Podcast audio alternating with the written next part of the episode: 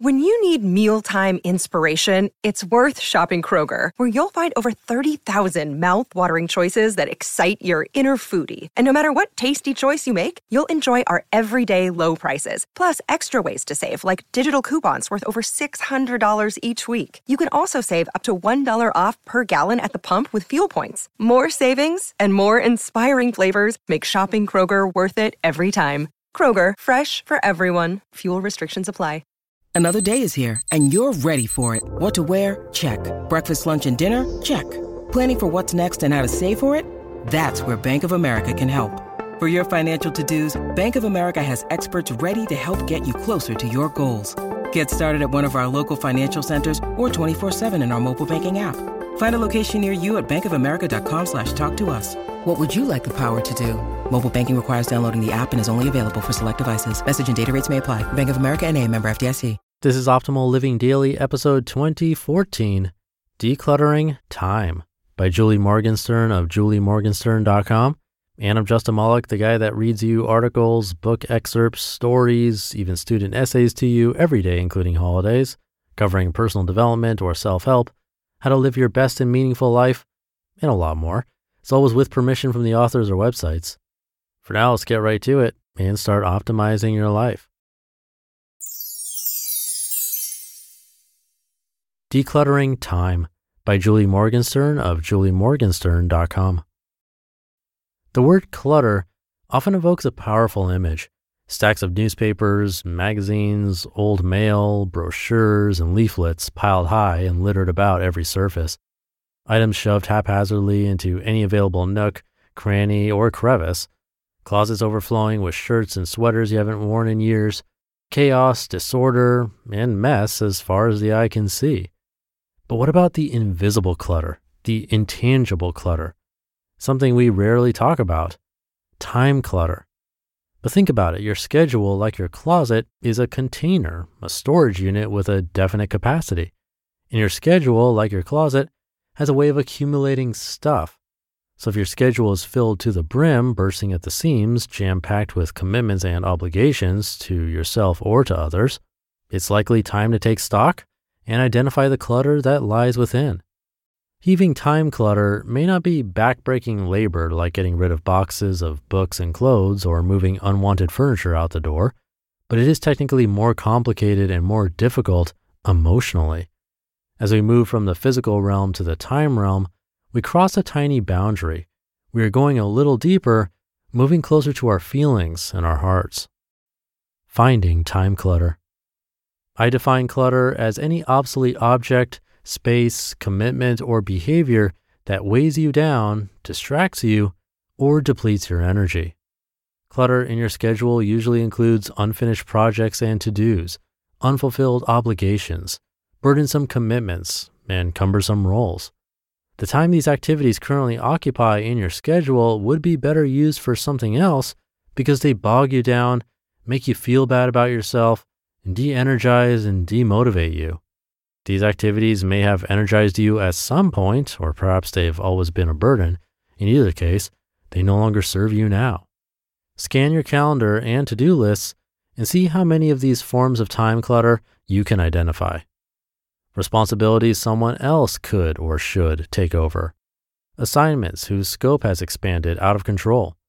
Committee or volunteer work that is less rewarding than anticipated roles that you cannot adequately fulfill, meetings with little value, projects you started and can't or no longer want to finish, unfulfilled promises or obligations, an excessive number of to dos.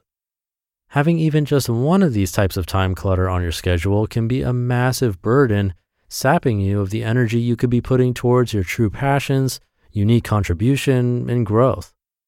What time clutter represents. Time clutter and physical clutter isn't junk.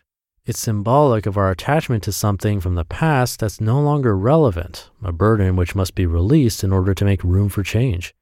The key to releasing your time burden for good lies in understanding your attachment to them. Think back to the moment when you first acquired the commitment. What did it mean to you? What did it represent? Sometimes we hold on to time clutter because it represents how we want to see ourselves.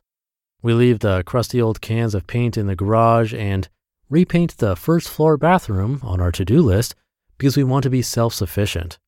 We leave the pair of shoes we accidentally bought in the wrong size by the front door and let return shoes to the store sit on our to do list for months because we want to be fiscally responsible. These burdens often represent a truth we don't like to accept. It's impossible to do it all. Other times we acquire time clutter from misguided yet good intentions. In other words, it's the right impulse, but the wrong activity. Volunteering to chair the annual company retreat or plan the family reunion, for example, may have come from a desire to make a contribution, a healthy impulse. But if the activity is more draining than enriching, more routine than inspired, it's probably time to look for a different way to make your contributions to your company, your family, or your community. Time clutter can also represent old comforts. Sometimes we hold on to outdated roles and responsibilities because they are familiar. Letting it go would require you to step outside your comfort zone. Even if you no longer enjoy the activity, it's the devil you know. But holding on to outdated roles and responsibilities prevents us from growing, expanding our capabilities, and mastering new skills. Releasing time clutter. Sometimes the only way to remove time clutter from your schedule is to forgive yourself. Release the guilt you may feel about relinquishing certain obligations to yourself or others.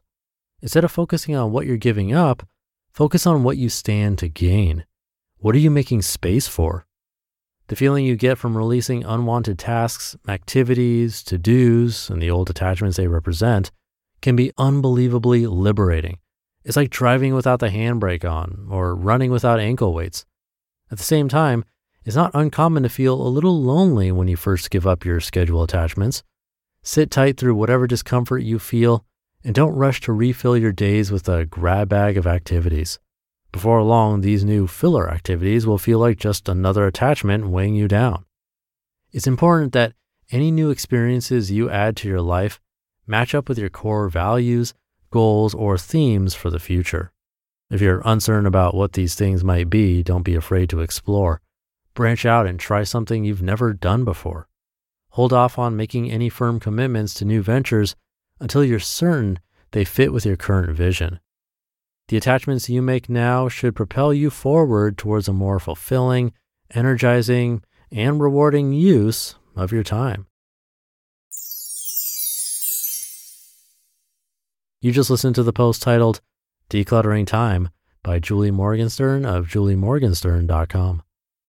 This episode is brought to you by Shopify. Whether you're selling a little or a lot, Shopify helps you do your thing, however you cha-ching. From the launch your online shop stage, all the way to the we just hit a million orders stage. No matter what stage you're in, Shopify's there to help you grow. Sign up for a $1 per month trial period at shopify.com slash special offer, all lowercase. That's shopify.com slash special offer. Thank you to Julie for today's post. One type of time clutter that I thought of as I was reading this that didn't end up getting mentioned in the article is our actual thoughts. I think daydreaming falls into this too, but really, how much time clutter is wasted on those useless, especially negative thoughts? I don't recall the exact statistic. I think my brother shared it on Optimal Health Daily, but a massive portion of our thoughts are negative and unhelpful. Imagine if we could catch those thoughts as they arise and instead of feeding them and going down that rabbit hole of more and more negativity affecting our mood and possibly even our entire day or week, what if instead we could catch it right as it begins and release it, let it go? Like think about how strange it is that our mind went there and then consciously choose to think about something else, something happier or that serves us well, maybe a mantra or even just a happy thought or memory. It can be whatever you choose for it to be. So I wanted to throw that in there. I've talked about meditation on this show quite a lot, but in my experience, that's one of the best ways to get into the habit of catching your thoughts before they take you off track. And to me, it's a great way to declutter time or your brain too. It's something to try today or this week.